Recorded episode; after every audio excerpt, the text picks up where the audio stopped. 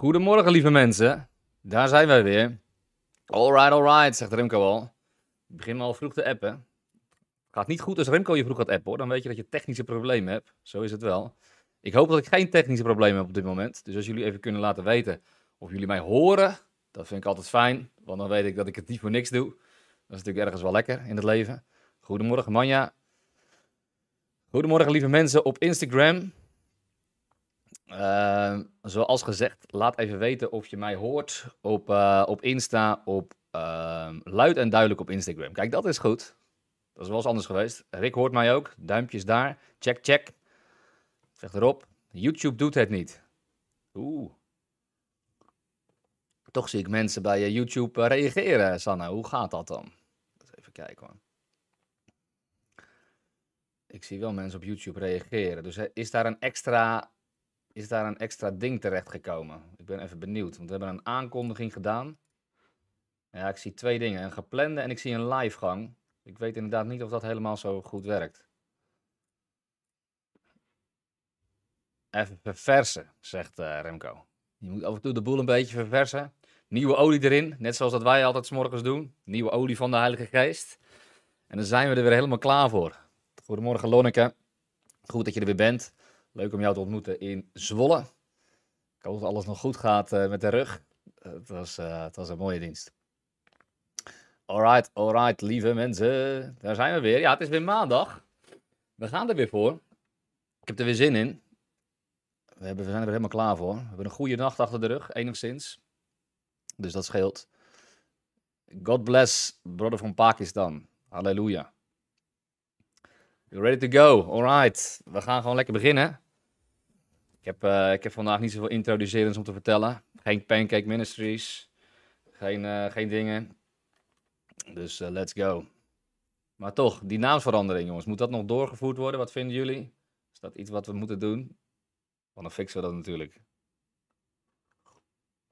Oké, oké. Maandag, jongens. Moeten er weer een beetje inkomen misschien? Nou, trouwens helemaal niet. We zijn helemaal ready to go voor de vorige keer. Oké, de vorige keer hebben we natuurlijk even wat extra tijd gepakt. Omdat we dachten van, we komen er niet doorheen. Dus uh, ik, dacht van een drie kwartier, dat zit me niet. We hebben een uur nodig in het leven. Daar kwam ik achter. Maar goed, dan kijken hoe, uh, hoe dat vandaag gaat. Ligt ook een beetje waar je strand natuurlijk, op natuur, waar je terecht komt. Hey, um, goedemorgen Janne. We, gaan, we zitten in Johannes 6. We zijn een beetje door het einde van, uh, van Johannes 5 zijn we een beetje doorheen gebeukt. Maar uh, volgens mij is het wel prima. Um, we zullen nog een kort resumeetje doen. Uh, maar ik zit even te denken van, ik weet niet zeker um, wat ik nu ga doen. Want normaal gesproken dan pak ik er even... Hij doet het inderdaad, het moet geverst worden. Dat moet ververst worden inderdaad, oké. En, en F5 en dan zijn we er weer. Dan doet hij het ook op YouTube. Oké. Ik wil even met jullie kijken. We zijn bij Johannes 6. Dat gaat over het vierde teken wat, uh, wat er gebeurt. Het vierde teken wat Jezus doet. Het vierde teken wat uh, Johannes beschrijft in zijn evangelie. En wat me uh, ook is opgevallen in de voorbereiding is dat hij heel veel verwijzing maakt naar uh, Mozes en naar de periode destijds. En ook heel veel kort, even, even snel doorheen om een beetje opbouw te doen voor dit hoofdstuk. Dus dan gaan we kijken terug naar hoofdstuk 1 helemaal dan zien we dus, um, dan zien we dus in uh, uh, hoofdstuk 1, vers 17, dat hij een vergelijk maakt. Dat hij in vers 16 zegt, we hebben nu gekregen genade op genade. Um, maar de wet was door Mozes gegeven, maar de genade komt door Jezus Christus. Dus hij maakt ook een verwijzing, er is nu genade gekomen, waar we eerst de wet hadden, is er nu genade. Vervolgens gaat hij door. Um, Even kijken wat we dan nog meer lezen. Wat betrekking heeft op, um, uh, op Mozes. We zien dus dat in vers 36 van hoofdstuk 1 zie je het lam gods. Dat heeft ook over verwijzing op het uh, paaschalam. Wat wordt geslacht. Zie je het lam gods wat de zonde van de wereld wegneemt. Dan gaan we naar de bruiloft in Cana. Waarin we zien dat we reinigingsgebruiken hebben. En reinigingswater. Wat, wat conform de regels is van Mozes. Dus we zien daarin oude wijn eh, de wet van Mozes en alles wat uh, de Mozes uh, law en, en het Mozes verbond met zich meebracht. En ehm, we zien daarin de nieuwe wijn, de genadewijn, die Jezus Christus met zich meebrengt. Nou, weer een verwijzing naar Mozes. We zien de tempelreiniging. Daarin zien we eigenlijk het oude verbond, de tempel met al zijn rituelen, met alles wat volgens de wet moest worden gedaan binnenin de tempel. de offerings, de rituelen, noem het allemaal op. Uh, en we zien dan vervolgens dat uh, Jezus spreekt over een nieuwe tempel. Wat is het lichaam van Christus? En waarin hij dus zegt van, er gaat iets komen waarin we niet, wat we niet met mensenhanden hebben gemaakt, maar waar, uh, waar God naar verlangd heeft om in te wonen. En dat is de tempel van het lichaam, het tempel van de Heilige Geest. Dan gaat hij in gesprek met Nicodemus en dan krijg je op den duur de verwijzing van Mozes en de slang. Dus zoals de slang verhoogd wordt in de woestijn bij Mozes, zo zal ook de zoon des mensen verhoogd worden. En ieder die naar hem kijkt, zal gezond worden, zal genezen worden van het gif van de zonde. Oké, dan krijgen we uh, de bruidegom en uh, de bruid. Dan krijgen we een stuk van de Samaritaanse vrouw. Nou, natuurlijk aangehaald dat dit stuk ook geldt voor Isaac, Jacob, die uh, trouwerijen, als het ware, die er toen waren. Maar we zien dat ook bij Mozes terugkomen, met Sipora, dat er een dergelijke situatie was waarbij ze elkaar ontmoeten aan de waterput. En um, op die manier ook met elkaar trouwden. Interessant, interessant stuk. Waarin zien daar ook gesproken worden over dat levende water, de bron van levend water. Je had in de woestijn, had je natuurlijk ook het water wat uit de rots kwam. En ook in de 40-jarige periode hebben, waarin ze die 38 jaar eigenlijk, waarin ze die rondzwerving hadden, hebben ze nooit tekort gehad aan water. En was het een bron van water dus altijd met hun mee, waar ze ook naar verwijzen. Oké, dan krijgen we... Pum, pum. Ja, ik denk dat dat zo'n beetje wel mooi is richting, de, richting Mozes. Ze hebben er nog meer. die verwijzing bij de verlamde in Bethesda, de 38 jaar ziek was, waar je ook 38 jaar ronddwalingen had in de woestijn. En hij eindigt in Johannes 5 met vers 46. Daar staat er, want als u Mozes geloofde, zou u mij geloven, want hij heeft over mij geschreven. Alright, en met dat inzicht gaan we starten met hoofdstuk 6. Het vierde teken. Oké, daar staat. Hierna vertrok Jezus naar de overkant van, die van de zee van Galilea, oftewel van Tiberias. Wat er gebeurt is dat hij hier naar de oostkant van de zee van Galilea, van het meer van Galilea, het wordt op verschillende manieren wordt het beschreven, um, uh, gaat hij hier naartoe, naar de oostkant van het meer van Galilea. En dat is de meest verlaten kant. Je zou, kunnen, je zou het kunnen vergelijken met een, uh, ze zeggen in het Engels een mooi een desolate place, een uh, verlaten plek, een eenzame plaats. En uh, je zou de verwijzing naar een wildernis kunnen maken. Wat hij hier doet eigenlijk is dat hij de menigte brengt in een eenzame plek. In een, um, in een plaats van eenzaamheid, als het ware. De oostkant in het woord van God staat ook heel vaak voor de wereld. Als je gaat kijken bijvoorbeeld naar de Hof van Eden, daar werd de engel, werd, toen zij gezondigden, werd er een engel geplaatst met een, met een, goed, met een groot zwaard. Zodat um, uh, zodat Adam en Eva niet zoveel zin hadden om weer terug te lopen dat, uh, dat hof in. En die engel die werd aan de oostkant geplaatst. En zo was, had je dus het hof van Eden, het paradijs. En dan had je aan de oostkant had je de wereld. Dus alles wat er aan de oostkant gebeurde, werd gerefereerd naar de wereld. Nou, dit, zie ik, dit principe zie je nog heel veel in de Bijbel terugkomen. Dat de oostkant heel vaak de wereld vertegenwoordigt. Of de wildernis, of de woestijn, of hoe je dat wil benoemen. Oké, en de grote menigte volgde hem omdat ze zijn tekenen zagen die hij deed aan de zieken. En Jezus ging de berg op, zoals Mozes ook de berg op ging, en ging daar zitten met zijn discipelen. Dat vind ik tevens ook een mooi plaatje van ons als christenen, want er staat er in het woord dat wij als eerste gekomen waren naar de berg Sinaï, naar de wet, maar we zijn als laatste in, de, in het genade tijdperk, in het genadeverbond, zijn we genade tot de berg Sion. En daar zijn we nu gezeten uh, want u bent een stad op een berg. U bent het licht van de wereld. Dus wij zijn een stad op een berg. De berg is, is, is Zion. De stad is het, is het Jeruzalem. En wij zijn gezeten op die berg in dat Jeruzalem. Dat is nu onze positie volgens het woord van God. Daar kunnen we, kunnen we op den duur nog wel iets dieper op ingaan. Um, maar dat laat ik het even voor nu. Maar wij zijn dus ook gezeten op een berg, zo je wil. En als we gaan kijken naar de Hof van Eden, dat was ook gezeten op een berg. Waar ook die stromen van water uit vier punten naar, uh, naar wegstroomden. En het Pascha, het feest van de Joden, was nabij. Nou, het Pascha had te maken met de uittocht uit Egypte, met de bevrijding, met, uh, met het weggaan van de slaaf, met het weggaan uit slavernij. Oké. Toen Jezus dan de ogen opsloeg en zag dat de grote menigte naar hem toe kwam, zei hij tegen Filippus: Waar zullen wij broden kopen opdat deze mensen kunnen eten? Nou, dat is dus een test voor de discipelen, waarin hij gaat vragen van, wat zou jij doen?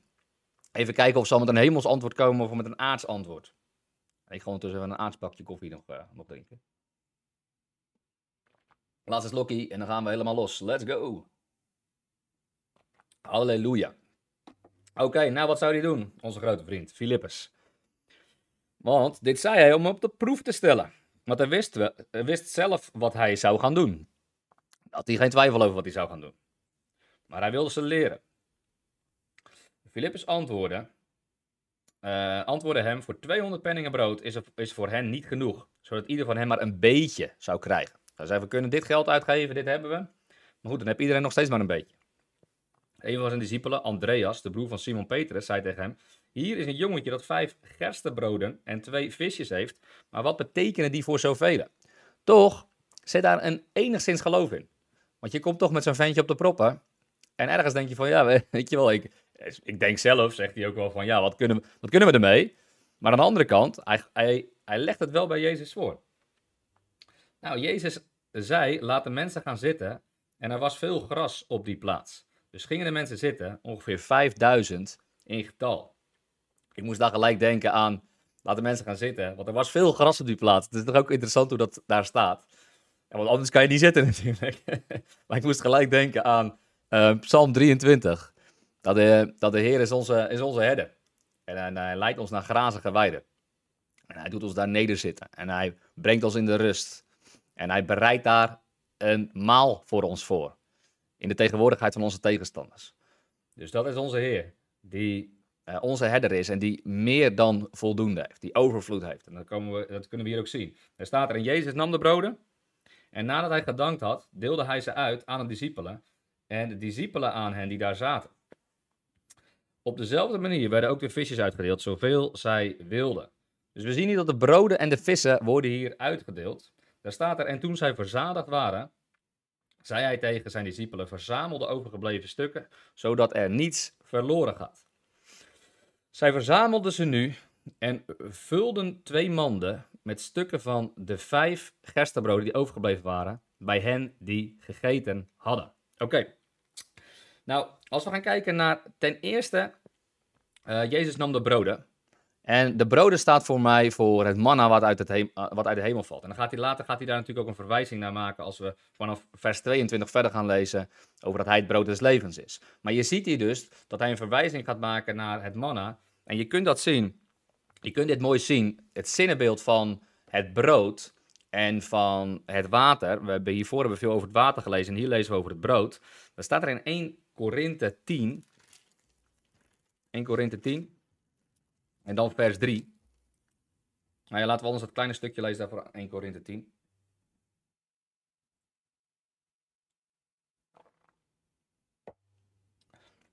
Daar staat, en ik wil niet broeders dat u er geen weet van hebt, want onze vaderen allen onder de wolk waren en allen door de zee zijn gegaan.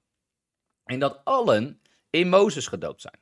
Je ziet hier dat zij in Mozes werden gedoopt, zoals dat wij in Christus zijn gedoopt. Zij zijn ook gedoopt. Mozes was hun redder. Mozes was het typebeeld van Jezus Christus, hun bevrijder. Degene die hen kwam redden uit de slavernij, zoals dat Jezus Christus ons nu redt uit de slavernij, zoals Mozes dat toen de tijd. En ze zijn in hem gedoopt, zoals dat wij in Christus worden gedoopt. En uh, dat allen in Mozes gedoopt zijn, in de wolk en in de zee. Oftewel gedoopt in de Heilige Geest en in het water, in het uh, in onderdompeling. Dus in geest en water werd het volk gedoopt. Wat allemaal typebeelden zijn natuurlijk voor wat er met ons gebeurt. En allen uh, hetzelfde geestelijke voedsel gegeten hebben. Nou, wat voor geestelijk voedsel hebben zij gegeten? Zij hebben gegeten het manna. Het manna wat uit de hemel viel. En het manna wat uit de hemel viel was een zinnenbeeld voor Jezus Christus. Die het brood des levens is en die uit de hemel nederdaalt voor ons. Voor ons om tot ons te nemen en verzadigd te raken van het goede van boven. En allen dezelfde geestelijke drank gedronken, gedronken hebben. Zij dronken namelijk uit een geestelijke rots die hen volgde. Want die rots was Christus. Nou, was die rots geestelijk? Het was een typebeeld. Dus zij, de, de rots was er daadwerkelijk. En de rots werd geslagen en er kwam water uit de rots. En die rots was Christus. Dus hier zien we dus dat toen de tijd werden zij gevoed met het water, dat was Christus. En het brood, dat was Christus. Dus wij, zij werden verzadigd en gelaafd met het, met het brood en het, en het water van Jezus Christus. Oké. Goed. Daar staat hier dus. Ehm, en toen zij verzadigd waren, zei hij tegen zijn discipelen: Verzamel de overgebleven stukken, zodat er niets verloren gaat. Je ziet hier dus dat er overvloed is bij God. Waarin je in het natuurlijke, wat er in. Ehm, even kijken, vers 7 staat. Als wij het nu met de normale middelen zouden doen, dan staat hier zo dat ieder van hen maar een beetje zou krijgen. Maar als we het in de handen van God leggen, is er overvloed. Hij is El Shaddai, de God van meer dan genoeg. En hier staat dus ook dat hij verzamelt de overgebleven stukken, zodat er ook niets verloren gaat. Dus hij is ook al God van een rentmeesterschap. Hij zegt er is overvloed en meer dan genoeg. Maar wat er ook is, is het verschil ten opzichte van het Oude Testament. Want in het Oude Testament mochten zij de mannen verzamelen, maar zij mochten niet de leftovers, de overgebleven stukken, mochten zij niet behouden. Maar onder het verbond van Jezus, wat een rijker verbond is, mogen zij wel, de overgebleven stukken, mogen wel behouden blijven en mag je wel houden. Nou, wat staat er nu? Zij verzamelden nu en vulden twaalf manden met stukken van de vijf. Er staat hier zo mooi dat het getal 5 is het getal van genade. Het getal 2 is het getal van de wet. En moet je opletten wat er gebeurt. Daar staat, we hebben net gelezen, dat we verkregen hebben in Jezus Christus genade op genade. Dus hij komt hier met een nieuw verbond ten opzichte van de wet. Dus we lezen in vers 8 dat hier is een jongetje dat vijf gerstebroden en twee visjes heeft. Vijf en twee. Vijf is genade, twee is de wet. Wat blijft er over? Vijf gerstebroden, vers 13. Waar zijn de visjes? Waar zijn de twee? Die worden hier niet benoemd in het evangelie van Johannes. Die willen een verduidelijking maken dat het, het, de, het verbond van genade de wet heeft overgenomen. Dus we zien hier dus dat de twee visjes niet meer worden genoemd. Dus de wet is weggedaan en de genade is overgebleven. Vijf blijft over, twee is weg. Halleluja. Halleluja. Schrijf maar in de comments. Er is nu genade.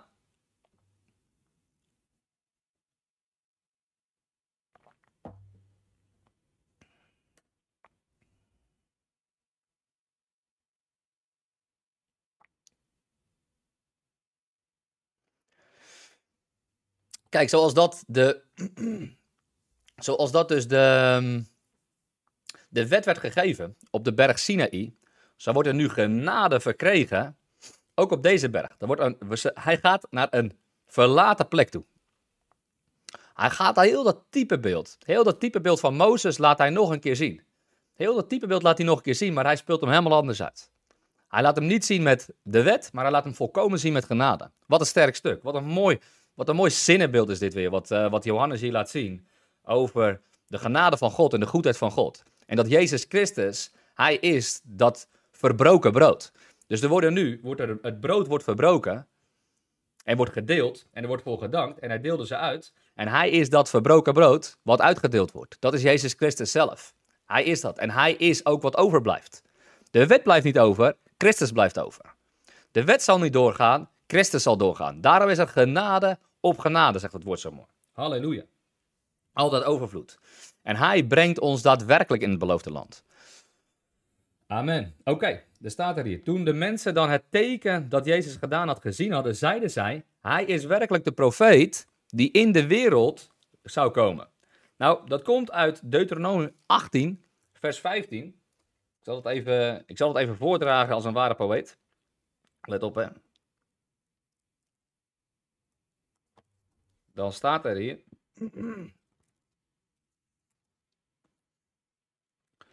Uh, eh, 18, vers 15. Excusez-moi. Even een slokje. Dan staat daar. Een profeet uit uw midden. Uit uw broeders, zal, zoals ik, zal de Heer uw God voor u doen opstaan. Naar hem moet u luisteren.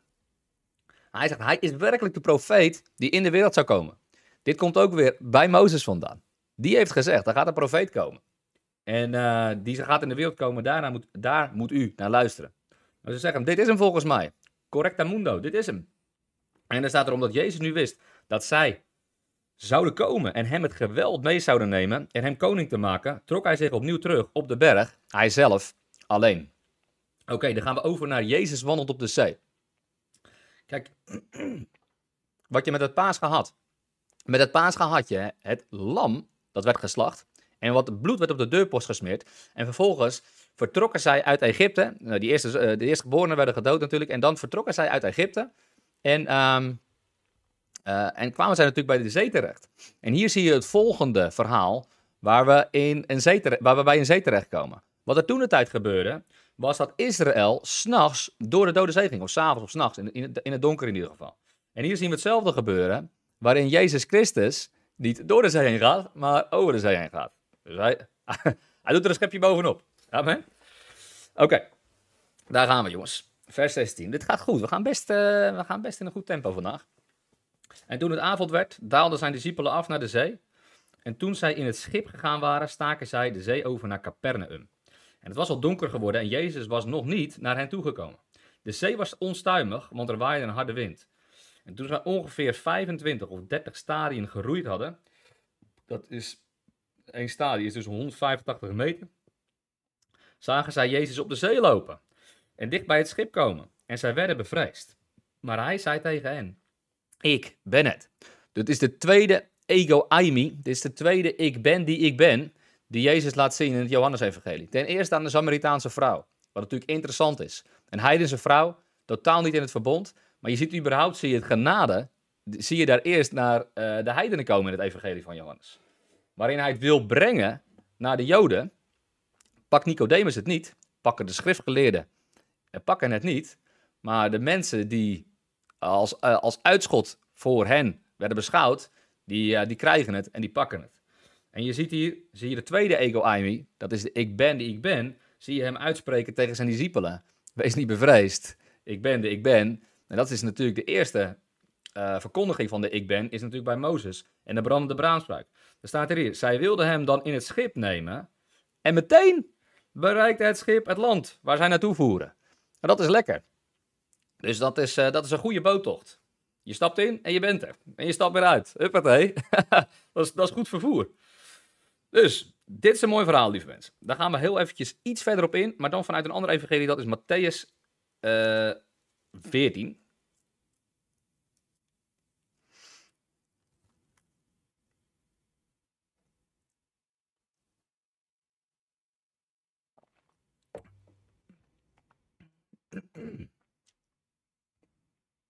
Oké, okay. Matthäus 14, vers 22. En er staat, ik zal er even snel doorheen gaan. En er staat er meteen dwong Jezus zijn discipelen in het schip te gaan. Goed om te weten dat Jezus zijn discipelen blijkbaar dwong. Heel vaak horen we van, we moeten zo verschrikkelijk veel. Ja, soms, soms word je gedwongen. Zie je dat? En voor hem uit te varen naar de overkant. Terwijl hij de menigte weg zou sturen. Oké, dus hij zegt gewoon, hij dwingt hen weg te gaan om voor hem uit te varen. Hij zegt, ga jullie alvast, maar ik haal jullie zo wel in. Schitterend. En toen hij de menigte weggestuurd had, klom hij de berg op. En hij zegt, gaan jullie alvast maar naar de overkant varen. Ik uh, loop straks wel even langs. Oké, klom hij de berg op om in een afzondering te bidden. Toen het avond was geworden, was hij daar alleen. Nou, had dus de hele tijd gebeden. Het schip was al midden op zee en verkeerde in nood door de golven. Dus het was heftig weer, want ze hadden de wind tegen. Dat hebben we allemaal eens in het leven, de wind tegen. Maar in de vierde nachtwaken kwam Jezus naar hen toe, lopend over de zee. En toen de discipelen hem over de zee zagen lopen, raakte zijn verwarring. Zegt, het is een spook. En zij schreeuwden van angst. Maar meteen sprak Jezus aan, uh, hen aan en zei, heb goede moed, ego aimi, ik ben het, wees niet bevreesd. Petrus antwoordde hem en zei, heer, als u het bent, geeft u mij dan een bevel over het water naar u toe te komen. En hij zei tegen hem, kom. En Petrus klom uit het schip en liep op het water om bij Jezus te komen. Nou, daar komt het natuurlijk. Maar toen hij op de sterke wind lette, werd hij bevreesd. En toen begon hij te zinken, riep hij, heer, red mij.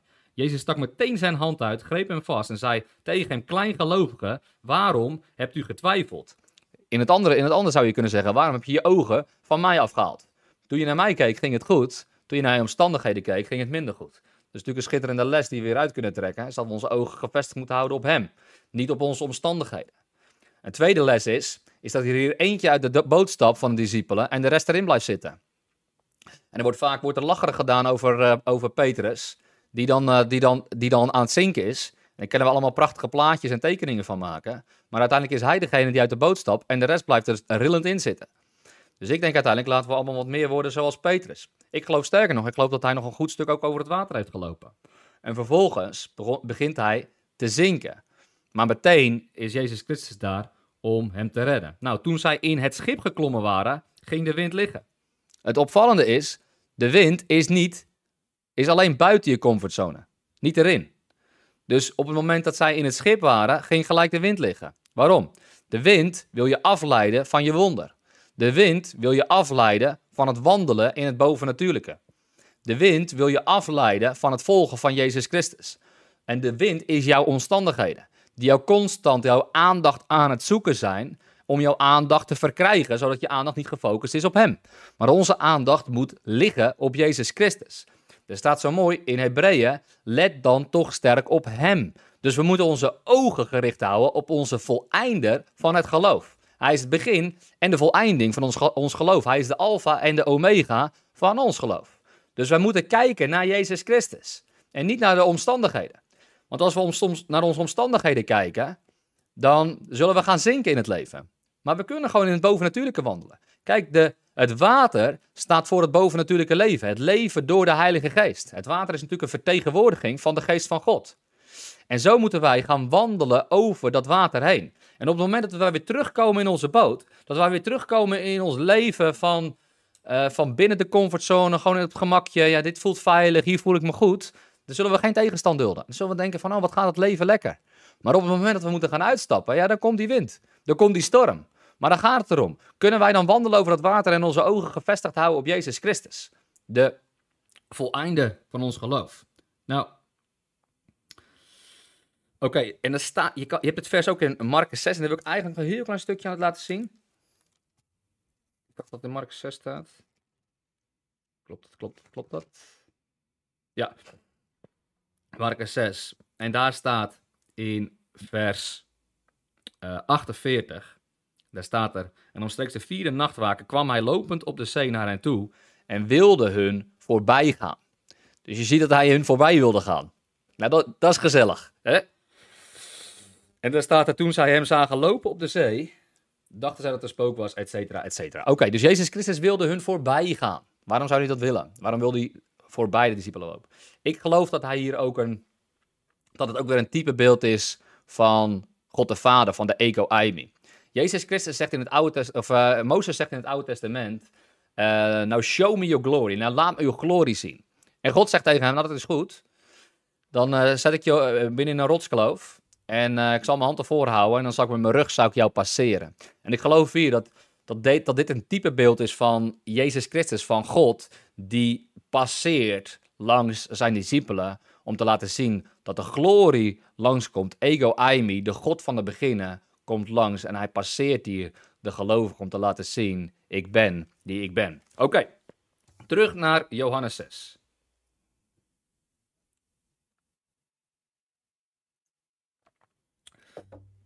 Vers 22. De volgende dag zag de menigte die aan de overkant van de zee stond, dat er geen scheepje was dan dat ene waar zijn discipelen in gegaan waren. En dat Jezus met zijn discipelen niet in het scheepje gegaan was, maar dat zijn discipelen alleen weggevaren waren. Maar er kwamen er andere scheepjes van Tiberias dicht bij de plaats waar zij het brood gegeten hadden, nadat de Heer het gedankt had. Toen de menigte nu zag dat Jezus daar niet was en ook zijn discipelen niet, gingen zij zelf ook in schepen en kwamen in Capernaum om Jezus te zoeken. Ze hadden er veel voor over om Jezus te vinden. Jezus is uh, Jesus that tracks, zouden we kunnen zeggen. En toen zij hem gevonden hadden aan de overkant van de zee, zeiden zij tegen hem: Rabbi, wanneer bent u hier gekomen? Jezus antwoordde hun en zei: Voorwaar, voorwaar, ik zeg u, u zoekt mij niet omdat u tekenen gezien hebt, maar omdat u van de broden gegeten hebt en verzadigd bent. Werk niet om het voedsel dat vergaat, maar om het voedsel dat blijft tot in eeuwigheid.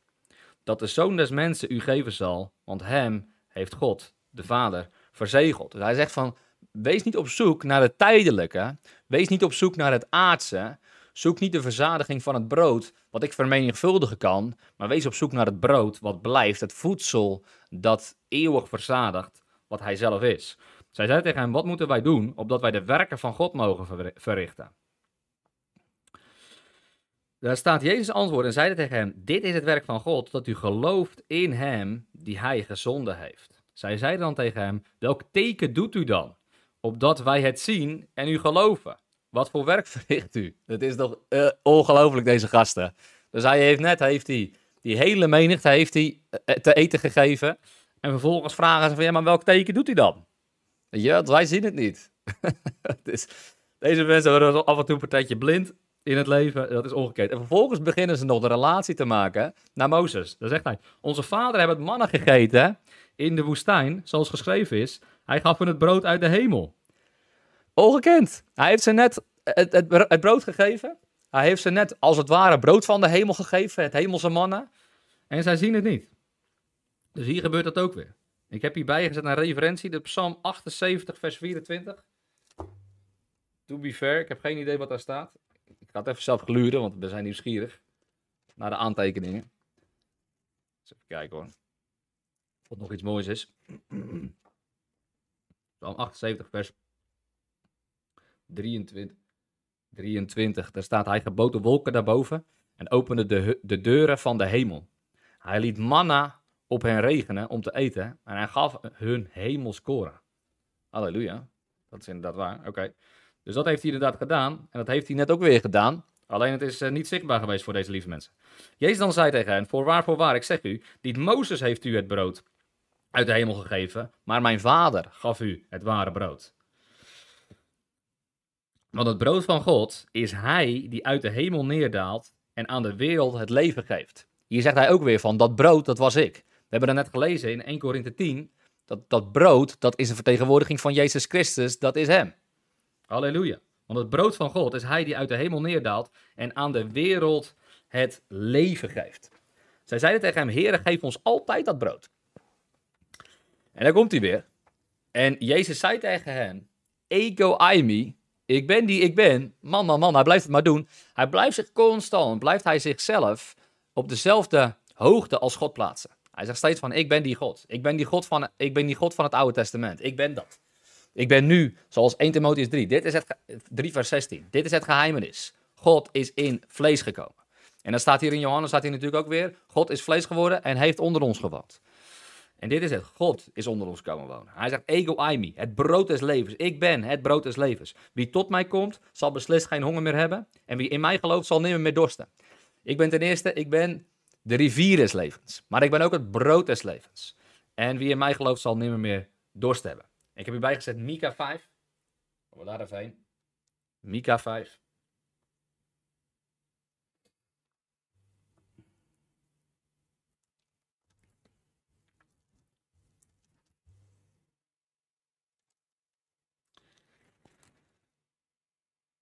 Ja, in Mika 5, daar staat.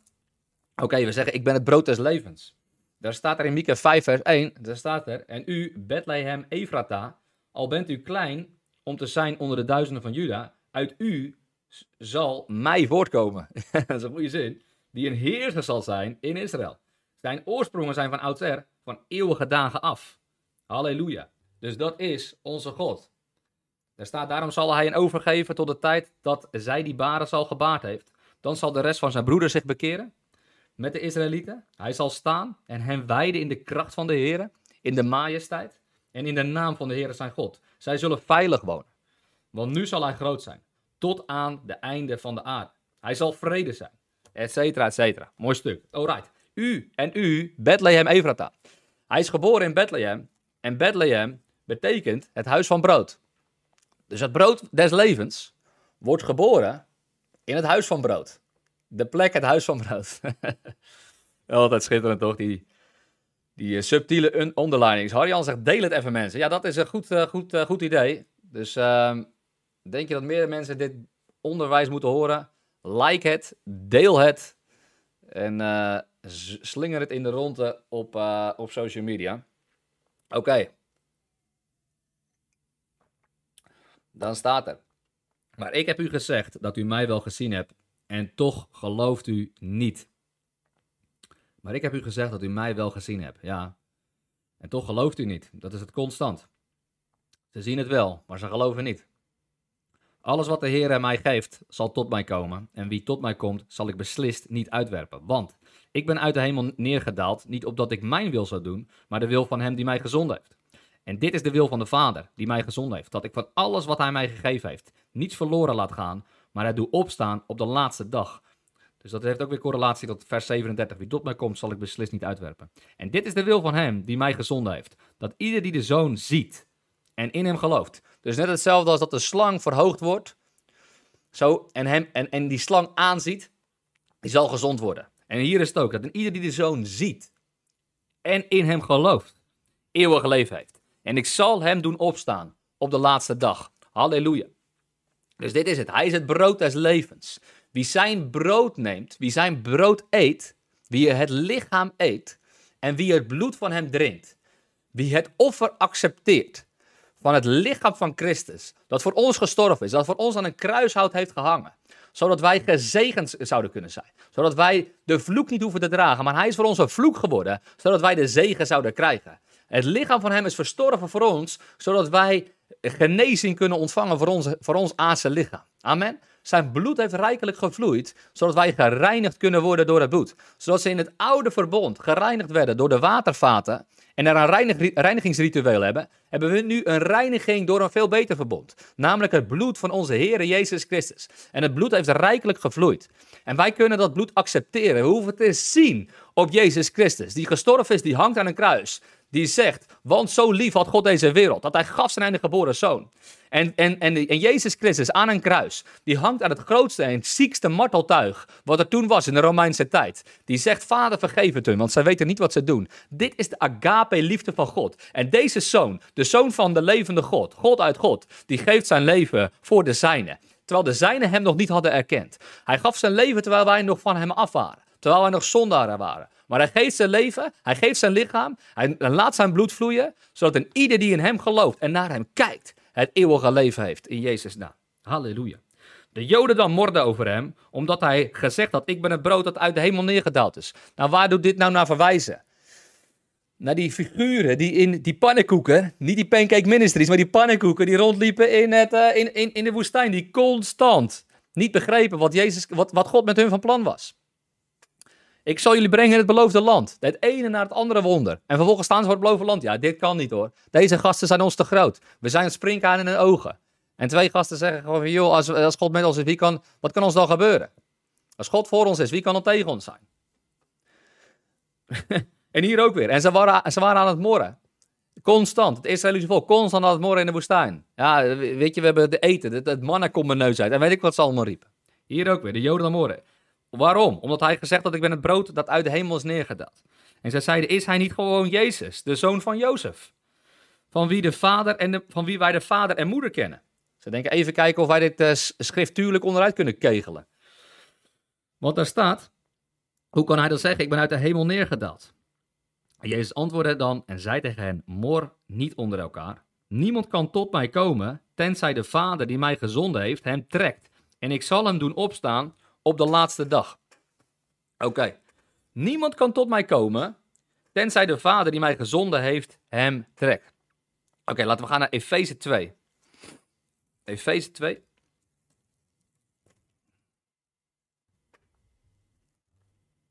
Niemand kan tot mij komen, tenzij de Vader hem trekt. Er is geen roemen in het zaligheidswerk van Jezus Christus.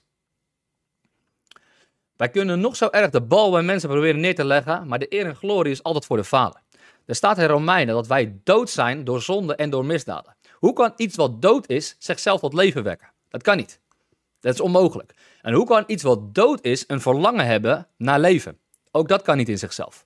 Dus het begin van een bekering, het begin van een wedergeboorte, is altijd door God georchestreerd en door niemand anders.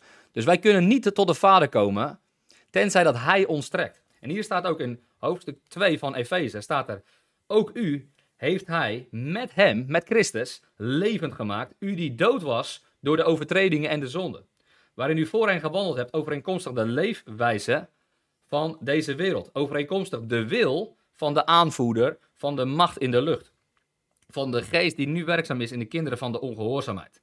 Daar is hij nog steeds in werkzaam. En daar is hij nog steeds de aanvoerder van. Onder wie ook wij allen voorheen verkeerden in de begeerte van ons vlees, door de wil van het vlees en deze gedachten te doen. En wij waren van nature kinderen des toorns. Nou, dat zijn we gelukkig niet langer, we zijn nu de kinderen des lichts. En wij waren natuurlijk kinderen des toorns, evenals de anderen. Maar God, typ maar in de comments, maar God. Dit is het evangelie, lieve mensen, in een notendop. Maar God. Want alles ging mis, maar God. Mijn omstandigheden zien er zo uit, maar God. Mijn bankrekening lijkt er niet op, maar God. Mijn lichaam vertoont kuren, maar God. Man, man, man, het is allemaal maar God. Het is allemaal maar God. Het is allemaal maar God. Dit is het evangelie. Dit is het evangelie in een notendop. Maar God. Want hij draait het allemaal om. Keer op keer. Moment op moment. Hij draait het om. Maar God, die rijk is in barmhartigheid, heeft ons door zijn grote liefde, waarmee hij ons lief gehad heeft. Ook toen wij dood waren door de overtredingen. Zien we dit weer? Ook weer hier. Door de overtredingen waren wij dood. Door de overtredingen. Wij waren nog gestorven. Wij waren nog in de zonde. Maar toen wij nog dood waren. Toen we nog niet aan hem verbonden waren. Toen we nog geen kinderen van het licht waren. Ook toen zijn wij. Ook toen wij dood waren. Door de overtredingen. Met Christus levend gemaakt. Uit genade bent u zalig. Uit genade bent u zalig. Hoe zijn we zalig geworden? Door hard werken. Door te streven. Door ons best te doen. Nee, uit genade. Het is een gift van God. Halleluja. En hij heeft ons met, ons, ons met hem opgewekt. En in de hemelse gewesten geplaatst in Christus Jezus. Halleluja.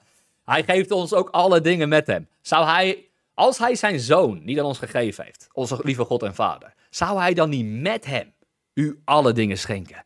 Hij zegt, hij heeft, hem, hij heeft jullie het meeste kostbare gegeven wat hij had. En zou hij dan niet met hem u alle dingen schenken? Maar soms, soms vragen wij ons af van, wil God het voor mij doen? Nou, ten eerste, hij heeft zijn zoon gegeven voor jou. En wat is er meer dan dat? Er is niks meer. Dus zou hij niet met hem, met Christus, hij jou niet alle dingen willen schenken? Hij wil jou overvloedig zegenen. We zien het ook hier weer, ook weer in het verhaal van net. Er is overvloed in het verhaal. Er is overvloed. Dus hij wil jou alle dingen geven.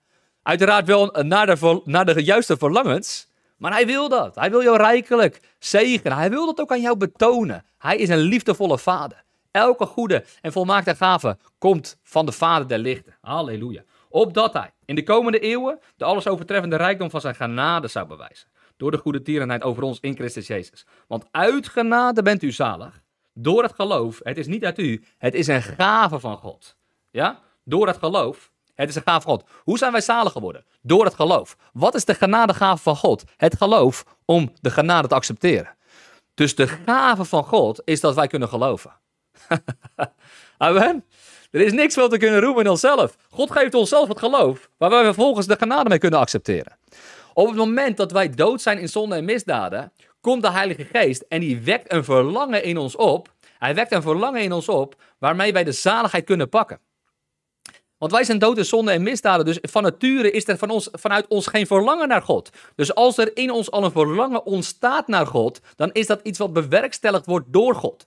Hij is het begin en het einde, de alfa en de omega. Hij is het begin van ons geloof en hij is ook de voleinder van ons geloof. Let dan toch sterk op hem, die het begin is en het einde van jouw geloof. Halleluja. Dus laten we niet naar de omstandigheden kijken. Laten we niet zoals Petrus naar de wind kijken. Maar let dan sterk op hem. Hij wil je met Christus Jezus alle dingen schenken. Halleluja, lieve mensen. Ik ben er enthousiast over. Want wij zijn zijn maaksel, geschapen in Christus Jezus om goede werken te doen. Halleluja. Halleluja. Oké. We gaan uh, terug naar uh, Johannes 6, vers 44. 44. Niemand kan tot mij komen tenzij de Vader die mij gezonden heeft hem trekt. Halleluja. Dus dat is een eenzijdig stuk. Alleen, de verantwoordelijkheid ligt bij ons. Op het moment dat de Vader ons het geloof geeft om de genade te accepteren, moeten wij handelen overeenkomstig geloof. Jacobus zegt dat het geloof zonder werken dood is. Dus er moet een handeling komen op het geloof. Want het geloof kan alleen maar volmaakt worden als er een handeling in wordt gepleegd. Want anders kun je zeggen van ik heb geloof, maar je doet niks. Dat laat jouw geloof, laat dus geen werk zien naar volmaaktheid, dan kunnen we er niks mee. Dus we hebben eerst geloof gekregen om het genade te accepteren, maar er zit een handeling op. Amen. Daar zit een, we moeten het als een werktuig inzetten, dat geloof. En ik zal hem doen opstaan op de laatste dag. Halleluja. Er is geschreven in de profeten, en zij zullen allen door God onderwezen zijn. Deze tekst hou ik van. Dit is een mooie tekst. Oké, het is geschreven in de profeten. En zij zullen allen door God onderwezen zijn. Ieder dan die het van de Vader gehoord en geleerd heeft, komt tot mij. Dus wij zullen door de zalving van de Heilige Geest zelf, zullen wij onderwezen worden. Laten we daar naartoe gaan. 1 Johannes 2, vers 27.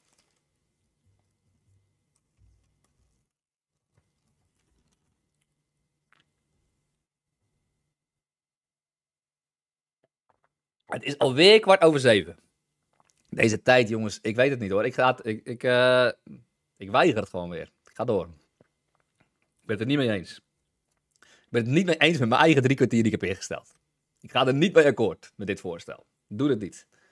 We gaan door. Halleluja. Oké.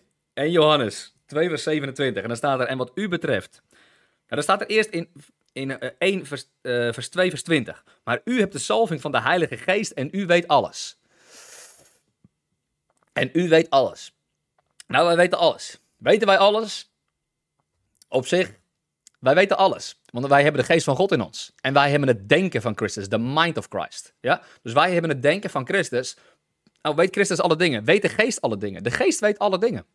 De geest weet zelfs de diepe dingen van God, staat er in Korinthe. Dus de geest weet zeker alle dingen. Die weet alle dingen hier in het natuurlijke, maar die weet ook nog een keer de diepe dingen van God. De, de geheimenissen van God. De secrets of the Lord. Dat weet hij ook. En wij hebben die geest aan de binnenkant van ons en hij wil het graag aan ons openbaren. Dus wij weten ook alle dingen in hem. Amen. Maar u hebt de zalving van de heilige. Wie is de heilige? De heilige is Jezus Christus. Die heeft ons gezalfd. Er komt iemand naar mij die u niet gaat dopen met, met water, maar u gaat dopen met de heilige geest. En dat is hem. En daarom krijgen wij een zalving van de heilige. Oké, vers 27. En wat u betreft, de zalving die u van hem hebt ontvangen, blijft in u. En u hebt het niet nodig dat iemand u onderwijst. Maar zoals deze zalving u onderwijst met betrekking tot alle dingen. En die zalving is waar en het is geen leugen. En zoals ze u heeft onderwezen, zo moet u in hem blijven. Oké. Nou, betekent dat dan dat we geen leraren nodig hebben? Jawel, want er staat er in Efeze dat we een vijfvoudige bediening hebben om het lichaam van Christus tot volmaaktheid te brengen. En een van die uh, bedieningen is een leraar. Dus, maar er staat hier, staat er, u hebt geen leraar nodig. Is dan het woord in contrast met elkaar? Nee, maar wij kunnen geen levende openbaring krijgen vanuit kennis, maar alleen maar vanuit de zalving, dat is het woord van God. Dus op het moment dat er onderwijs komt, zoals deze ochtend, zoals ik mag doen, dan is het nodig dat mijn woorden door de Heilige Geest een openbaring uh, krijgen in jouw binnenste. Dus die openbaring die bewerkstelligt de Heilige Geest. Want anders zijn mijn woorden woorden. En is kennis kennis. En kennis hebben we niks aan. We hebben openbaring nodig. Want als er openbaring komt, komt er kracht. Komt er leven. Dus we hebben openbaring nodig van de Heilige Geest. En dat is de salving van de Heilige. En hij onderwijst als het ware mee. Hij is de leraar met de hoofdletter L. Dat is onze Jezus Christus. En wie is toevallig in ons komen wonen? Jezus Christus, de hoop der heerlijkheid. Hij is de leraar met de hoofdletter L, zoals in Joel 2 staat. En hij onderwijst ons naar alle waarheid zonder leugen. En die waarheid die dringt door tot in onze binnenste. Je zal de waarheid kennen en de waarheid zal je vrijmaken. Wie doet dat? Dat doet de waarheid zelf en dat is Jezus Christus. Halleluja. Oké, dus er staat geschreven in de profeten, zij zullen allen door God onderwezen zijn. Nou, ik zie hier mooie tekstreferenties aan de onderkant staan. Daar staat Jezaja 54 bij. Daar ga ik even naartoe. Jezaja 54, die pakken we er even bij.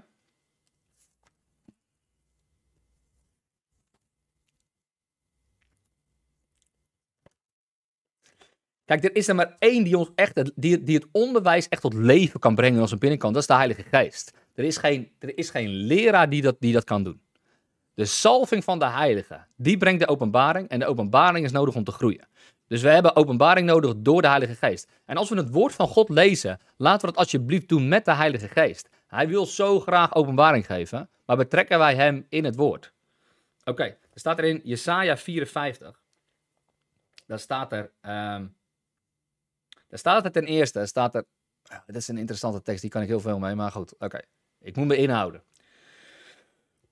Alright, daar staat hier in vers 54, vers 1: Zing vrolijke, onvruchtbare, u die niet gebaard heeft, breek uit de gejuich en jubel het uit, u die geen weeën gekend hebt. Want de kinderen van de eenzame zijn talrijker dan de kinderen van de getrouw. getrouwde. Zo zegt de Heer. Oké, dit gaat over Galaten 4, vers 27. Daar gaan we nu niet helemaal doorheen. Maar dat betekent dus dat wij zijn het nazaat van Abraham. Wij zijn de gelovigen die uh, zijn geboren vanuit het zaad van de belofte. Dus dit gaat dus over de gelovigen. Het nazaad van de belofte die toe is gedaan aan Abraham. Galaten 4 schrijft daarover, over twee verbonden. Het verbond van Sinaï, waar we ook constant over spreken, en eigenlijk het verbond van Zion. Het verbond van de wet en het verbond van de genade.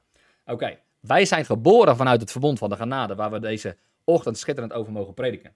Daar staat, vergroot de, plaatsen voor uw tent. Uh, wees niet terughoudend, verleng uw touwen, bla bla bla. Want u zult zich rechts en links uitbreiden. Uw nageslacht zal de heidevolk in bezit nemen. Welk nageslacht? Het nageslacht van de vrije. Het nageslacht van de belofte. Zal de heidevolk in bezit nemen. Dan gaat het verder over uw maker is uw man. Oeh, ik heb zo zin om hierover te prediken, maar dat moet ik even laten. En dan staat er in vers 11. Zie, ik zal u stenen leggen in, schil, in gitterend zilverwit. Ik zal u grondvesten op saffieren. Hij zal u bekleden met de pracht en praal. Hij zal u de kleren van het heil aandoen. Amen. En dan staat er in vers 13: Alle uw kinderen zullen door de Here onderwezen zijn. Hier is die tekst. En de vrede van uw kinderen zal groot zijn. U zult door de gerechtigheid bevestigd worden. Halleluja. En dit is precies wat er met ons is gebeurd. En in vers um, of hoofdstuk 55 gaat door met de uitnodiging tot het heil. O, alle dorstigen, kom tot de wateren. U die geen geld hebt, kom, koop en eet. Ja, kom, koop zonder geld, zonder prijs, wijn en melk. Daar, en dit beschreef Jezus Christus net in Johannes 6, vers 35, waarin hij zegt: uh, Waarom weegt u uw geld af voor wat geen brood is? En uw arbeid voor wat niet verzadigen kan? Oftewel, waarom ben je bezig met het aardse richt je ogen op het hemelse. Ik ben het hemelse brood. Ik ben het brood des levens. Neig uw oor tot mij en kom tot leven. Halleluja. Oké. Hoe ver zijn we? Ja goed, dit gaan we natuurlijk nooit allemaal helemaal doen. Daar staat in vers 46 niet dat iemand de Vader gezien heeft, behalve hij die van God is. Hij heeft de Vader gezien. Oké, ik ga hiermee eindigen. En dan gaan we morgen gaan we verder uh, bij Johannes uh, eh, 6, vers 47. En uh, ik wil je vandaag uit, uh, uitdagen en aanmoedigen om gericht te zijn en verzadigd te worden met het brood des levens. Richt je sterk op Hem. Neem het brood des levens tot je. Misschien is het vandaag een goede dag ook om vanavond, om vandaag om avondmaal te vieren. Om te zeggen, ik neem het brood, het lichaam van Christus vandaag tot mij omdat hij zijn lichaam voor mij verbroken heeft. Zoals dat de broden verbroken werden bij, ehm, ehm, bij, bij de wonderbaarlijke spijziging. Zo ook nu is het, is het eh, brood, het lichaam van Christus voor jou verbroken. Zodat het voor jou tot leven is. En ik wil je aanmoedigen ook vandaag om niet gericht te zijn op je omstandigheden. Ook al zien ze er misschien stormachtig uit. Maar let dan toch op Jezus Christus. Wandel in het bovennatuurlijke. Wandel over het water. En met je ogen gericht op Christus zal alles in orde komen en loop je recht op je doel af. In Jezus' naam, wees gezegend, be blessed. Uh, deel deze stream, deel deze livestream en uh, zorg ervoor dat andere mensen het ook onder ogen komt. Ik wil jullie nog van harte uitnodigen voor volgende week. Maandag, dinsdag, woensdagavond zijn we in Rotterdam voor de Revival Week uh, samen met Werner Strijdom. En op vrijdag, zaterdag en zondag zijn we in Hilversum van harte uitgenodigd. Je kan tickets bestellen via onze website houseofmiracles.church. Be blessed voor vandaag en tot morgen.